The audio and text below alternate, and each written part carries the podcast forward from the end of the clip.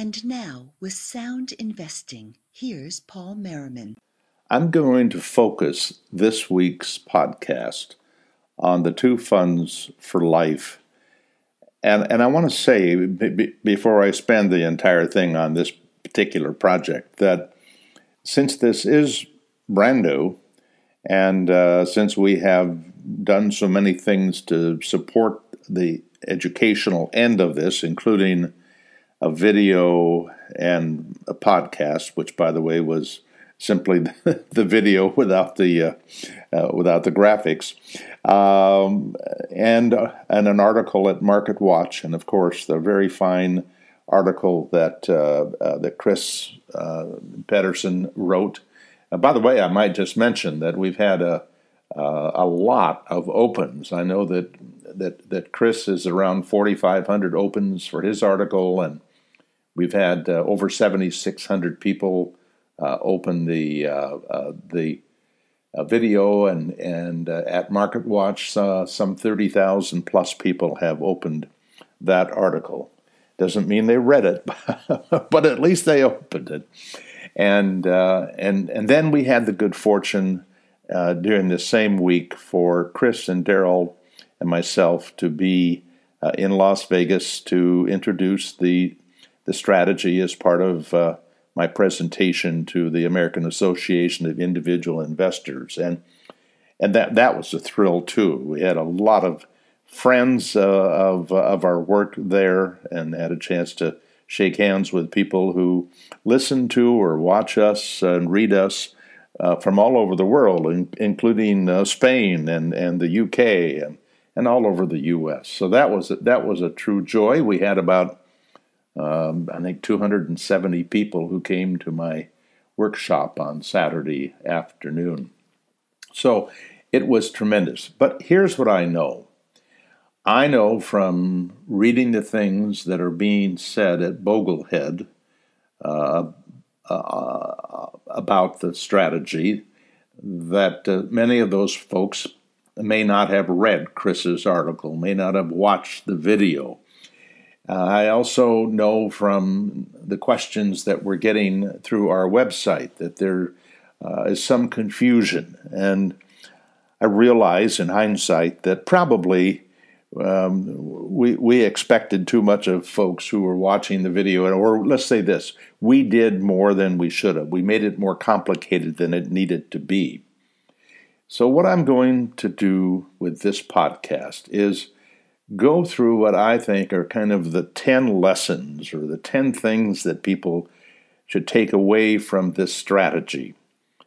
And it isn't even just a matter of somebody following our recommendations, but rather thinking through the use of a target date fund, whether it should be a standalone investment or whether there is, in fact, some advantage to, to adding at least one uh, additional uh, asset class. So I will go through those. At the end of that discussion, I will answer some questions that have come up uh, and respond to some comments that, not even questions, but comments that, that in my mind probably should have, could have led to a question and try to make this clearer to people. Our goal, as, as you know, because this is not a strategy for 70 year olds, it's really a strategy for 20, 30, and 40 year olds. And, uh, uh, and, and, and I, I want to make sure that people understand what it is we believe and what it is we've found, and, and hopefully even to address how much we trust uh, what we found, because that's always, uh, always a problem. Uh, I, I do, before I get started here, I do want to mention uh, that uh, if you get a chance in the future, next year the AAII conference is going to be in Orlando, Florida, and and I hope I don't know that we'll be invited back to make a presentation, but uh, they have invited us two years in a row, and uh, hopefully they'll invite us uh, back for some some additional information that will be helpful to investors, and and hope to see those AAII members who attend see you back there and maybe even convince some of you in between now and then to go try out an AAII meeting. I'm not going to talk about AAII at depth here, but I will another time because there are things that are going on there in helping investors that uh, I think are really, really good. So let me talk about what what I've titled is two funds for life the bottom line. And these are the, the 10 lessons that uh, i hope will give you more clarity of what it is that we believe. And the first one is this. There was one gentleman one of the bogleheads who said that something like paul seems to be playing name that tune. Remember that that that naming the tune in so many notes.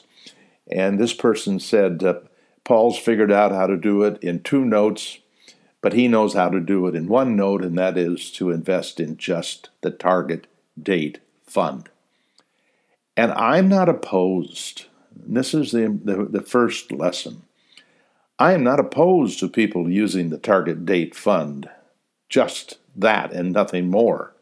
I think that actually is a great solution for most of the young people that I speak with.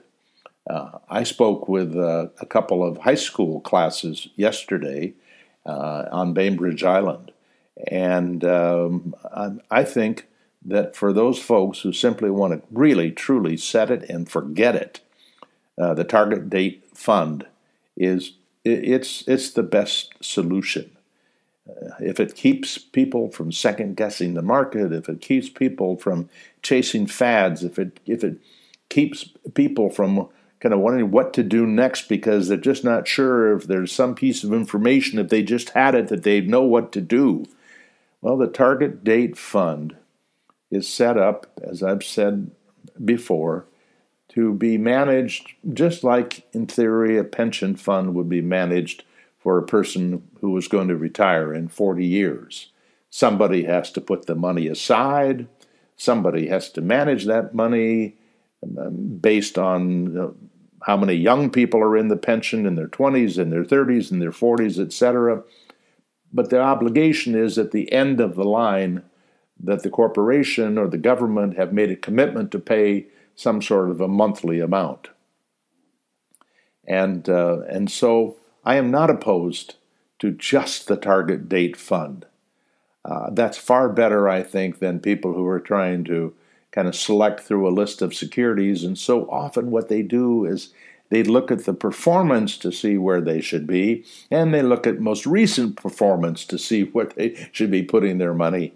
And and and all of the all of the evidence that we have is that uh, that has not been a successful way for people uh, to invest. So that's that's number one. The target date fund without any small cap value or the other asset classes is just fine. The second important lesson is that the results that investors are going to receive is going to be largely dependent upon what we'll just call luck, things you cannot control. I've talked in the past about the difference in return uh, from 1975 to 1999. The, the S&P 500 compounded at over 17% over that 25-year period. Truly a golden age for investors, particularly buy and holders. But from 2000 through 2018, that same amazing asset class that people thought was kind of a guarantee of success or a high expectation that you'd get at least a 10% compound rate of return. Well, in fact, since 2000, it's been closer to five, uh, about five and a half, uh, rather than 10. So it has been a huge disappointment to people who who determined after 25 years of huge performance that they would have should have at least a reasonable return. Well, they did not get a reasonable return. They did get some return, uh, but not but it wouldn't be considered reasonable. So luck is a big factor. And when I talk to high school kids about trying to, you know, second guess what what are what are the next 40 or 50 years going to look like in your life? Well, all I have to do to laugh at myself in, in thinking that I could somehow figure that out, I can simply go back 50 years myself and and look at what my life has gone through. You could do the same, and you would see that, that luck and just that some, something totally out of your control is going to have a huge impact. But but and this this is these are these are big big buts we're talking about here. There are things that you can control. And this is even true with target date funds. You can control, first of all, your saving rate. That's a big deal. And we all know the earlier that we do this, uh, the, the better off we're likely to be. And we know that if we start early, we may, the first five years may be the greatest five years the stock market ever had. And at the end of that five years, you could say, Boy, am I glad I got in early. On the other hand, it may be five of the worst years the stock market ever has. And at the end of that five years, you'd be able to say, Boy, am I lucky to have bought all of those great asset classes, those companies at bargain basement prices. Boy, I'm I'm now set to make a lot of money in the future. So so it, it, it can cut either way, but here's the thing you will be able to choose between actively and passively managed target date funds. You're going to be able to choose between high, medium, and low expense funds. You're going to be able to, to, to choose between uh, those that uh, who have passively managed portfolios with low fees. I mean, there's a and, and or or medium fees. Rarely will you pay high fees, but there's a lot under your control. Now we know the evidence is definitely in, in your favor if you can find a target date fund that uh, uh, that uses passively managed index funds. Vanguard has a, a, a tremendous series of, of target date funds. The problem for you may be that the company you work for they've they've chosen some actively managed group of funds uh, with higher expenses, and that's unfortunate. And about the only thing you can do is uh, uh, one is possibly after you have taken advantage of your 401k up to whatever match that you might have.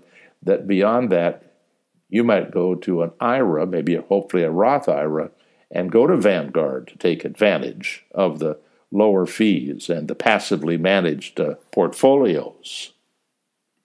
And I don't want to make too big a deal out of this, but I do hope you do understand how important this is because I can see, and you can too at Morningstar, what the average returns are for the Vanguard. Let's say I looked at the Vanguard 2050 target date fund, which simply means that the person who is investing believes they're going to retire in 2050. And over the last 10 years, that fund has compounded at 11.4%. And they also show the category average there. And the category average is 10.7. So that's seven tenths of 1% difference between what the average target date fund has gotten, or similar kind of fund, versus Vanguard. Now, to make matters potentially worse, is that average of 10.7 includes the 11.4 on the upside, but it also includes a lot of lower returns on the downside in order to come up with that average. And we can look at things like the turnover rate. Uh, the turnover rate uh, is about how actively managed the portfolio is. For example, at Vanguard, uh, 6% turnover. That's very little turnover. The average target date fund is 38% turnover. And that can be one of the reasons that the fund made less money. And there's another way, another reason why a fund might make less money. Sometimes it isn't about the fund itself, but it's about the investors who had bad timing. And in fact, uh, again at Morningstar, you can see that that the investors at not not the fund, but the investors and at Vanguard outproduced investors on in other funds by about eight tenths of one percent a year.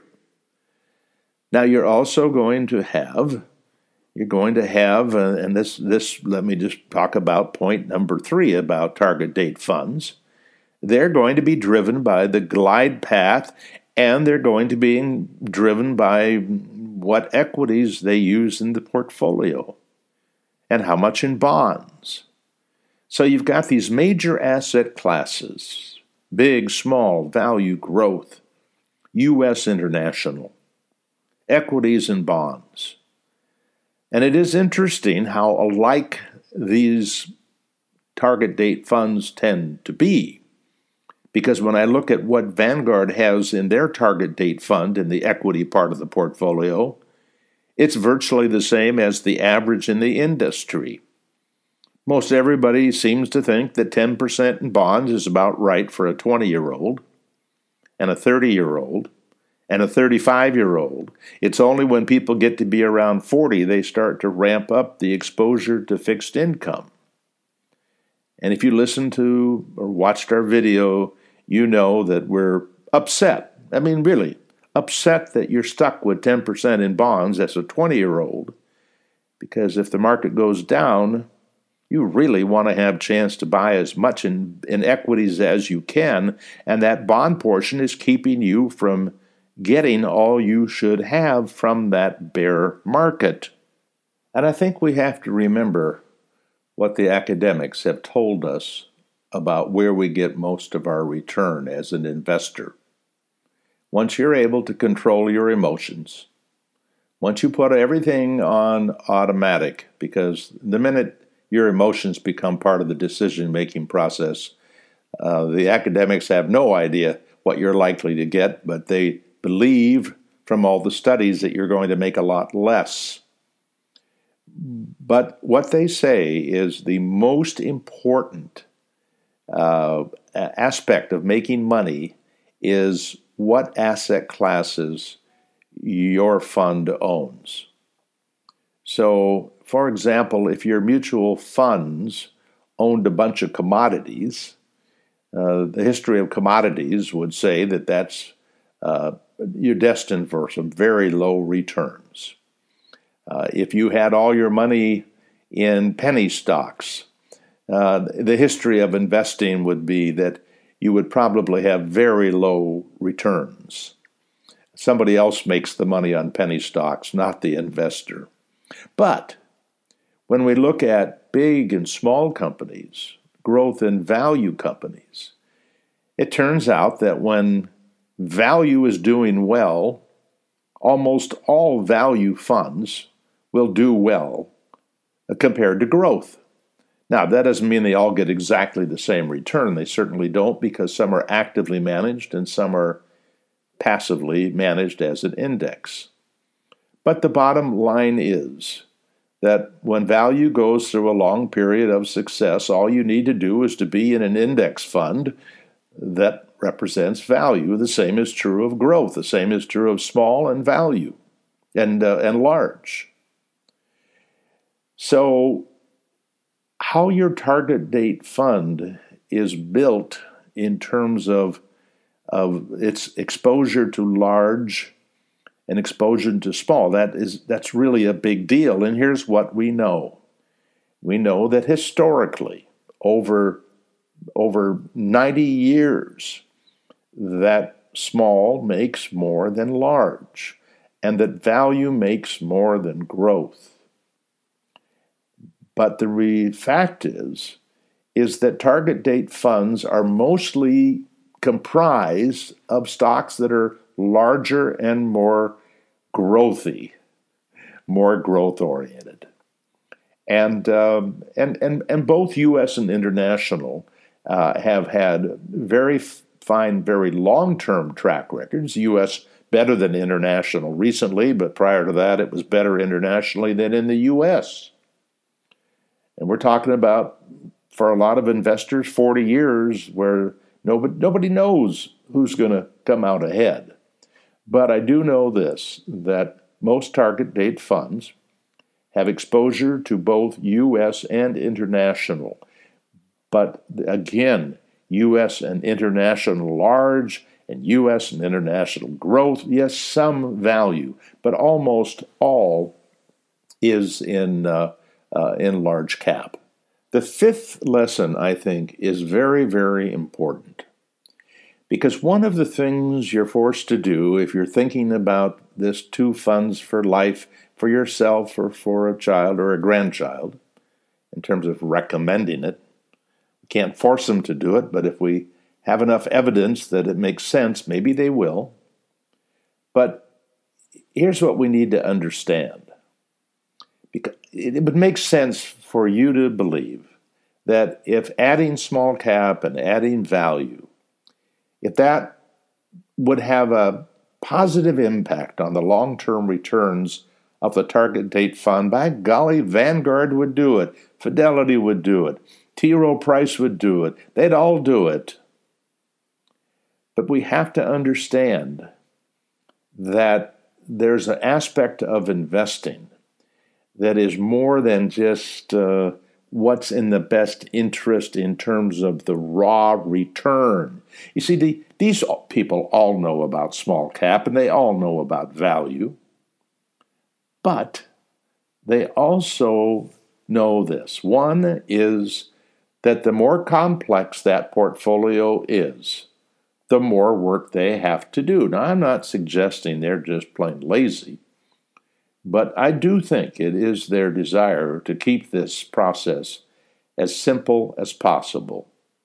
The second thing, and this is a reality, that small cap and small cap value represent asset classes that are they're difficult to trade actively certainly because they're not as liquid and so you'd like to have a very seasoned investor owning those uh, small cap and small cap value parts of the portfolio. You don't want them panicking and, and, and kind of almost in, in likelihood bailing out at exactly the wrong time and and when it is exactly the wrong time, we would expect the small cap and the value to be down further uh, than the large cap and the growth.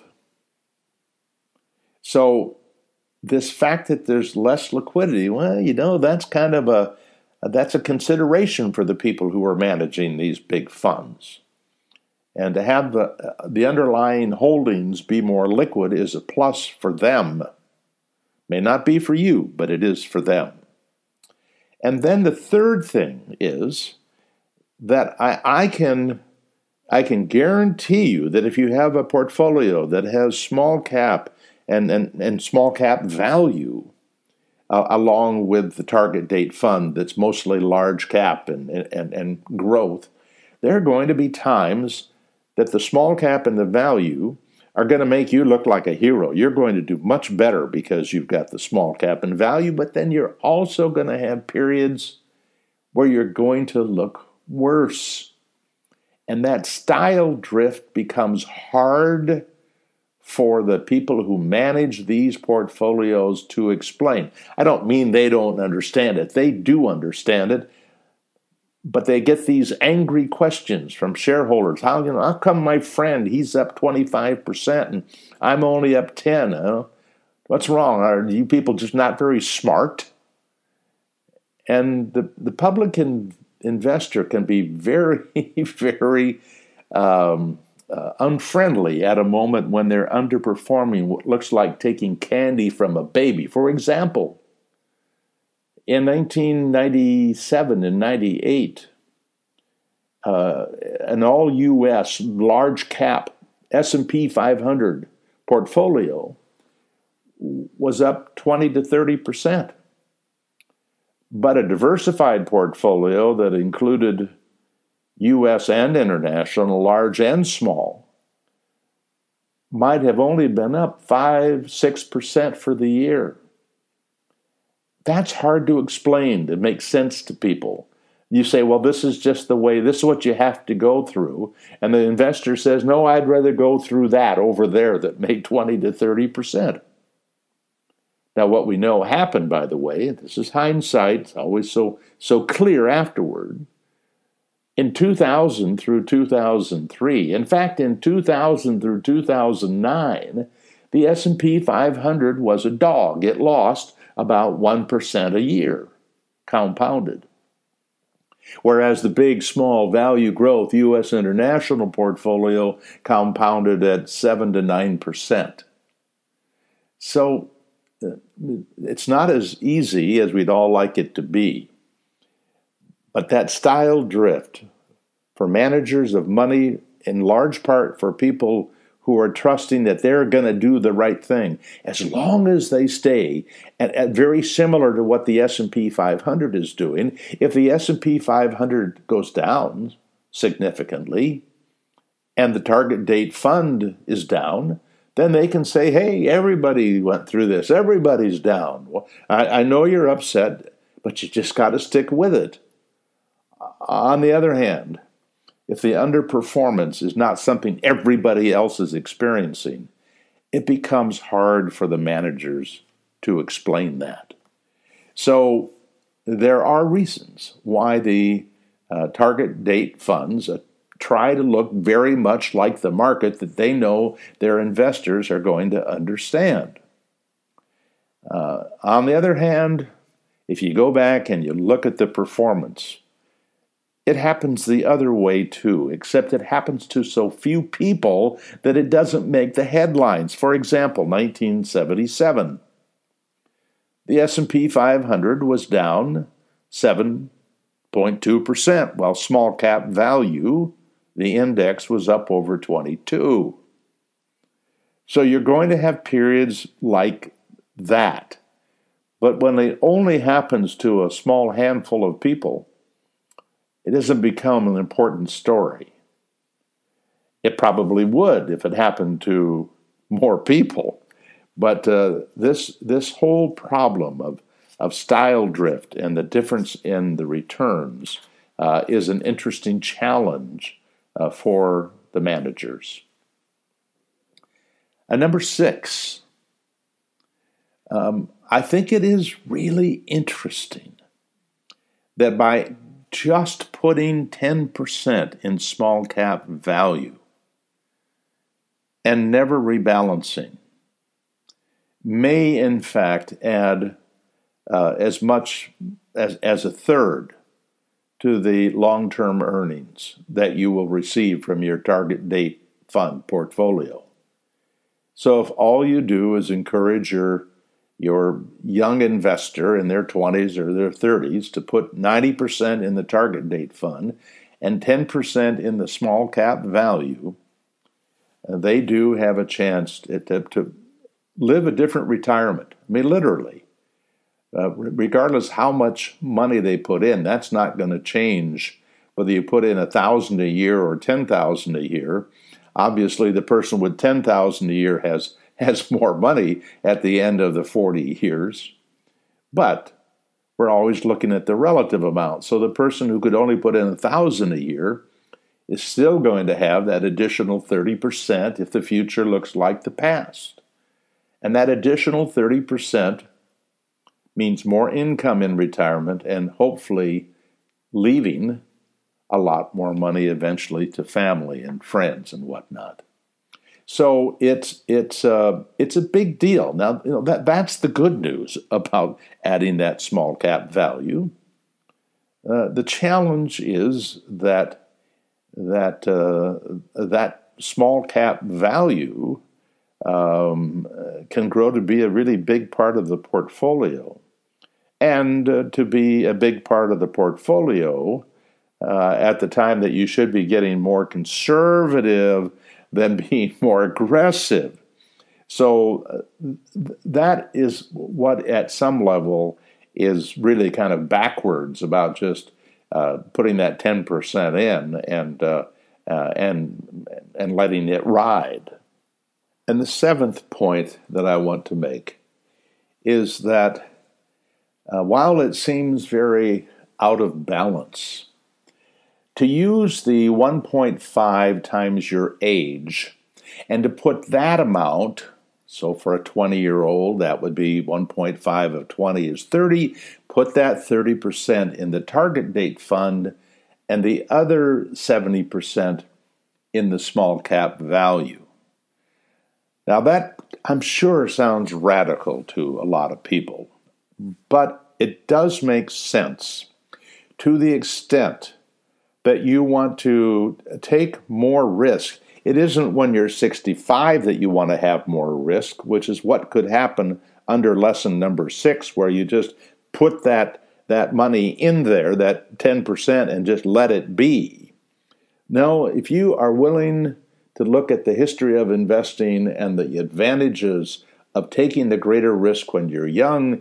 You start with the 70%, and then you have a strategy that by the time you're 65, 66 years old, you're out of the small cap value. And that is really a, a more sensible approach. Uh, and you could say, but gosh, couldn't small cap value struggle and, and, and and in those early years when I'm putting all that money in small cap value, isn't it possible that we could be hit with a bear market? And I mentioned this, I think, in the last recording, but we've looked at that. We've looked at the period from 1929 to 1938. It was a bloodbath for small cap value. There were some huge declines during that decade. But at the end of that decade, if you had been a young person and had any money to invest. I mean, the, that's the way it, you would have had to have the money to put in the market. But the bottom line is, is that you would have been buying small cap value at greatly discounted prices. And by the end of that 10 year period, you actually, by dollar cost averaging in, putting the same amount in every month, whether $100 a month or $500 a month, that, that's not what matters. What matters is the compound rate of return was over 10% a year during the worst 10 years in stock market history. So it, it, it, it's, it's okay to take the risk when you're young. Now, having said that, we also know that some 23% of millennials have all their money in fixed income. So this obviously isn't for everybody. First of all, we've got to be comfortable with the equities in the target date fund, and then we need to be comfortable with the use of that of that small cap, adding that small cap value. And number eight, let's focus on the potential additional returns.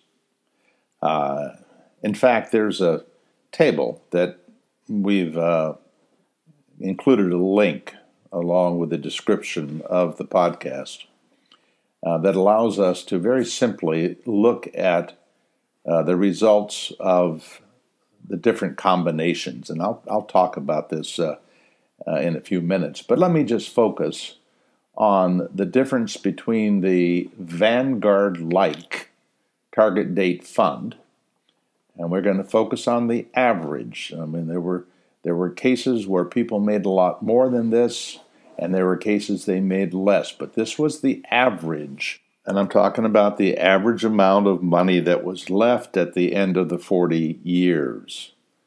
And if you don't recall, let me just remind you that in the study we assumed $10,000 a year invested and increasing that amount by inflation. And if you can't invest $10,000 a year and you want to figure out what it would be worth, you could simply, let's say you could invest $5,000, you would divide all the numbers by two. It's very, very easy. So, but let's use the $10,000 number. You'd have $7.9 million, a little more than that, at the end of the 40 years on average if you use the strategy of adding the small cap value by using the formula of multiplying your age by 1.5 times That goes into the target date fund, the balance in the small cap value, reducing that amount of small cap value along the way every year, less and less. You would have ended with $11.5 million on average. Now, this is not a minor difference. That is a big, big difference. Be, be, because when, when, when you talk about the possibility of having an, another three plus million dollars to live on at, at 4% a year, that's a big deal. And it's not only a big deal in terms of having more money to live on, but it's more money to leave to others. And it's more peace of mind. Now, we're doing our best to give you peace of mind about adding that small cap value because the formula says you reduce that amount until it's basically when you're 65 years old, 66, it's gone. And you look just like the target date funded Vanguard. Number nine, you can take more risk if you'd like to. And we actually have a number of people who have followed our work for some time who are taking uh, more risk.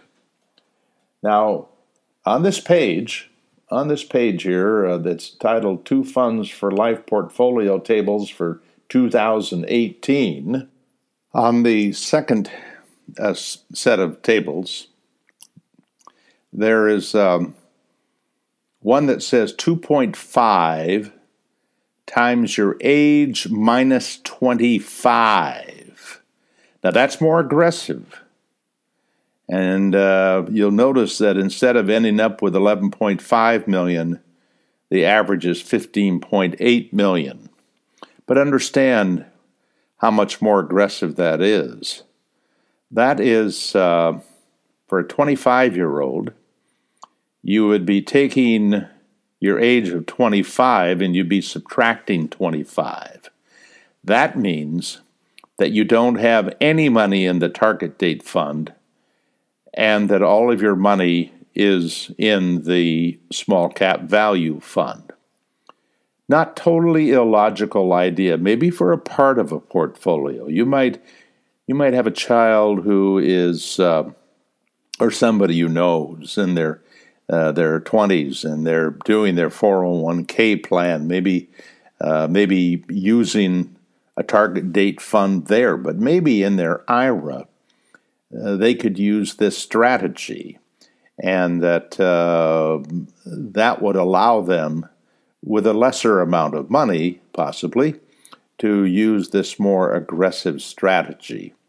Uh, I, I, it's totally legitimate and uh, uh, and and by the way, not so different from that is the Merriman Aggressive Target Date Fund glide path that is right next to that 2.5 strategy. Uh, and that one is actually done most easily, probably at M1. Uh, you can read about that on our website, but it too starts out with having all of the uh, the money in, uh, in in small cap, and and small cap value.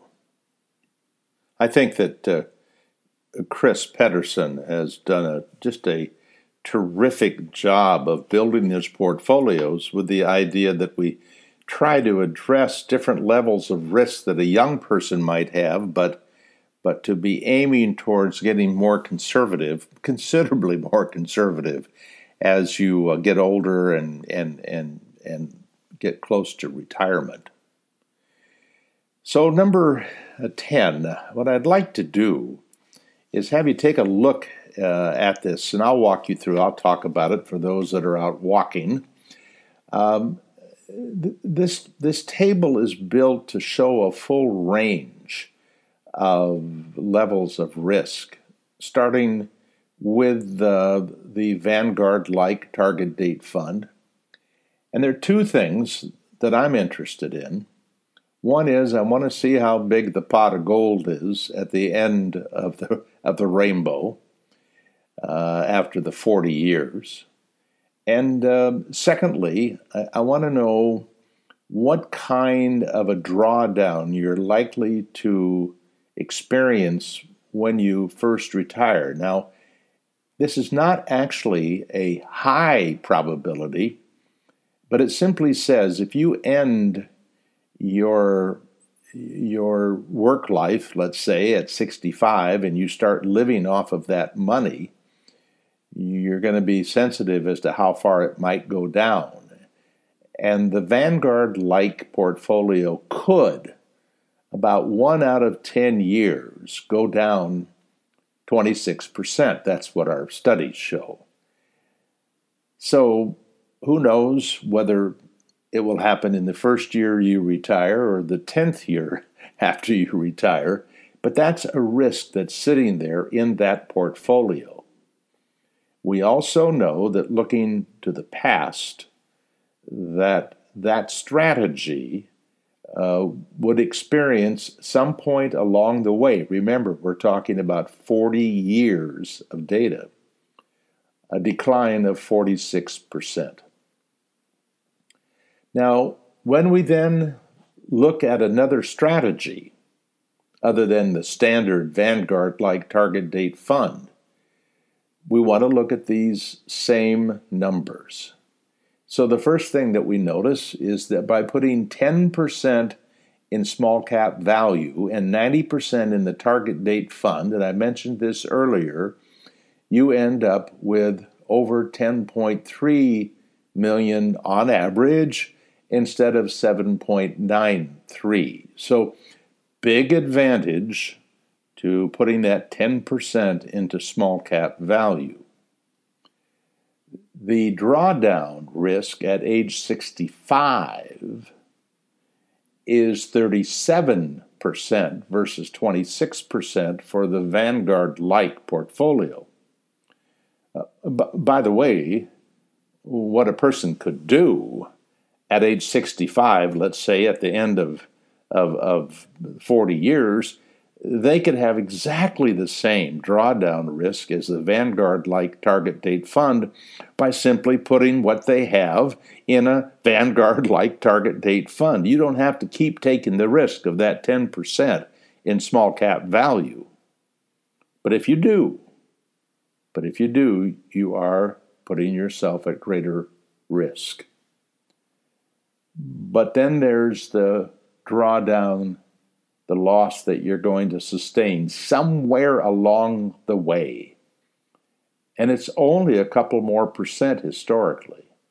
So um, that to me makes this combination, and particularly for the first 30 years, let's say, of this pro- process, um, be I think, pretty good one for a young investor who's just getting started. And then to show you, for those who even have greater risk tolerance, to see what it looks like if you put 20% in small cap value or 30% in small cap value. Well, big surprise. Instead of 10.3 million, it's 12.7 million if you put in 20% small cap value. And if you put 30% small cap value and 70% in the target date fund, you end up with about $15 million at the end of that period of time. Now, obviously, it's easy for us to throw out these numbers, but uh, if you go back to the original handout material that we uh, that we had when we first did the video, remember that we had a range of what you would have left at the uh, end of that period of time. Uh, and it could be much higher than 15 million, but it could be much lower than 15 million as well. We're always dealing with the unknown. And then in the in the lower set of, of boxes on this two funds for life portfolio table page, we also show the impact of using one fund that's less aggressive. Large cap value. That is theoretically less risky than small cap value. But it still produced almost $2 million more, about 1.87 million more than just the Vanguard like. So uh, I would think if you wanted to be more conservative, you could use large cap value. In fact, you could split between large cap value and small cap value. So now you got three funds for life, but that would that would reduce the risk uh, uh, somewhat. Okay, give you a little more diversification, a little more large cap, but the compound rate of return is about another million dollars uh, over over the uh, uh, the large cap value by itself. So you have all of these different choices, and um, uh, we do not. We've made this very clear. We do not play the role of advisor. If I had the time and if I had the energy and and if I were still uh, a registered investment advisor, it would be great fun to sit down one by one with young investors and work through this, given all of the known variables about their life how much they make, how secure their job is, uh, how much do they have in assets, other places in their life.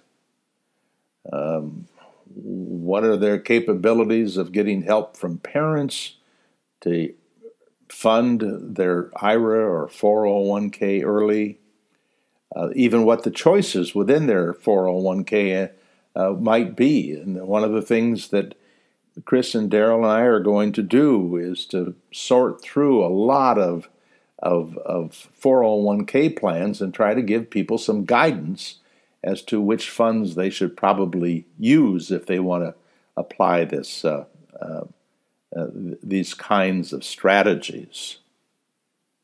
So let me make sure that you know what's going on on our site and how we're trying to, to help you get educated about this.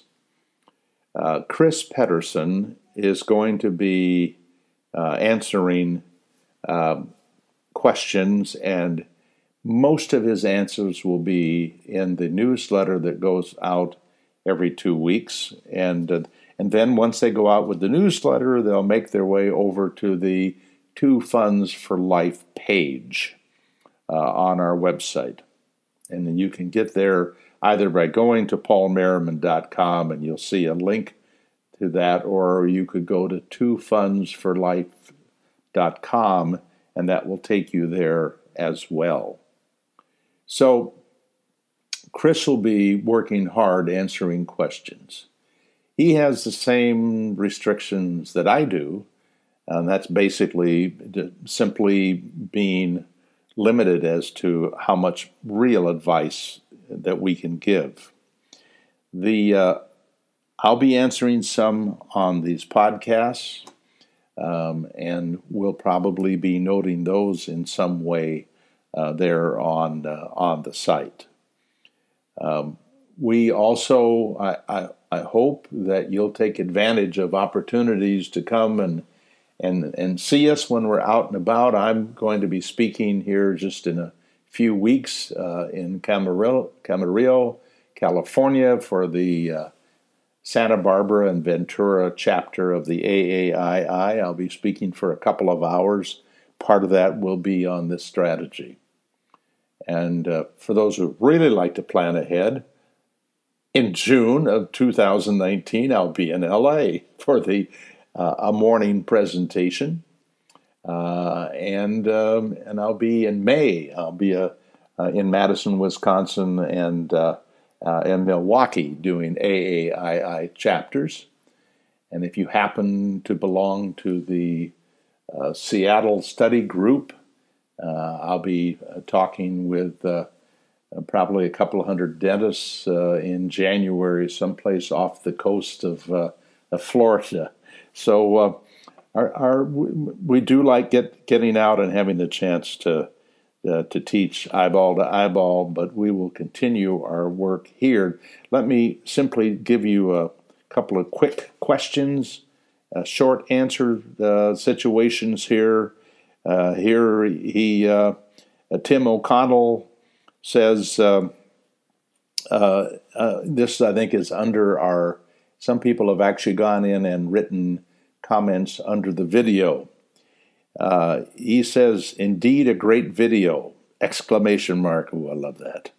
And to shorten his question, basically what he wants to know is: Is it okay to rebalance annually instead of monthly? In fact, I think that's the way that most people will do it. Uh, it actually uh, will increase the return a little bit uh, if you rebalance monthly, or I shouldn't say it will, it should if you rebalance annually instead of monthly. Because what happens when you rebalance monthly is you're constantly taking money from the better performing fund and putting some of that into the the lesser performing fund. So if you wait a year to do that, then you will have let that uh, better performing fund run a bit longer. You'll also take on a little more risk, but Certainly, rebalancing once a year is just fine. Another question. Uh, great video, Paul. Can you share your thoughts on mid cap value? I believe it's beaten small cap value over the past 30 years, is what Adam says.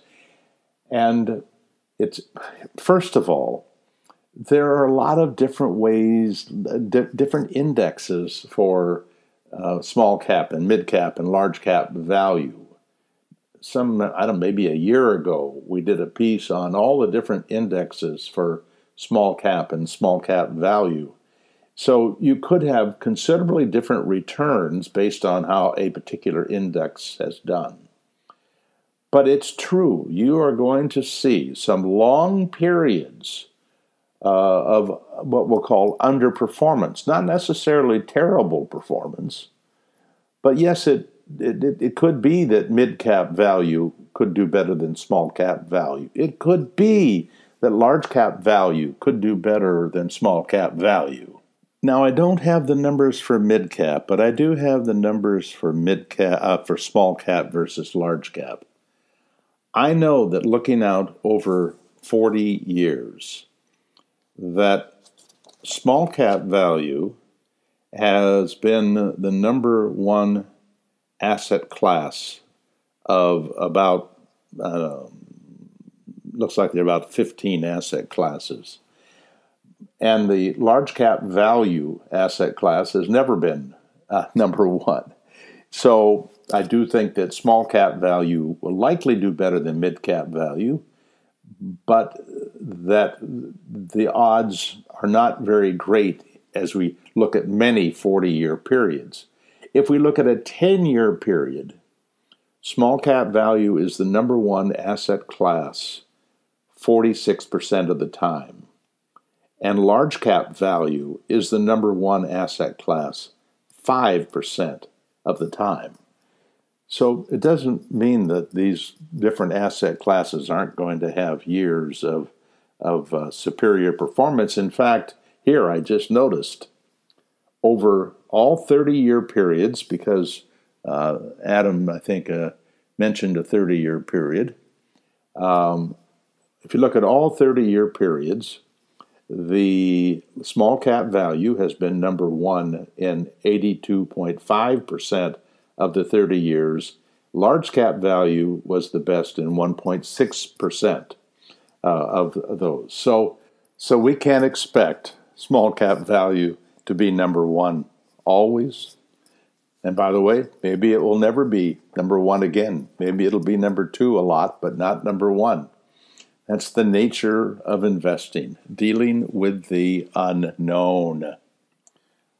But again, I have to emphasize to the extent that we can control the future, make sure we're taking those steps. Make sure we're focused on low expenses. Make sure we're focused on on diversification and the right asset classes. Make sure we're not letting our emotions take advantage of us. And for many of you, if uh, the idea is just to put money into one fund and never have to rebalance, never have to think about it again, if that gets you to the place where you achieve your long term goals, I just I think that's wonderful. So uh, keep listening. We'll keep answering your questions, and uh, and look forward to helping you improve your financial future. Thanks for listening, and thanks for passing this information along to others. That was Paul Merriman with Sound Investing. Sound Investing, soundinvesting.com, and paulmerriman.com are produced and exclusively owned by Paul Merriman, who is solely responsible for their content. For more information, free articles, mutual fund recommendations, and more, visit paulmerriman.com.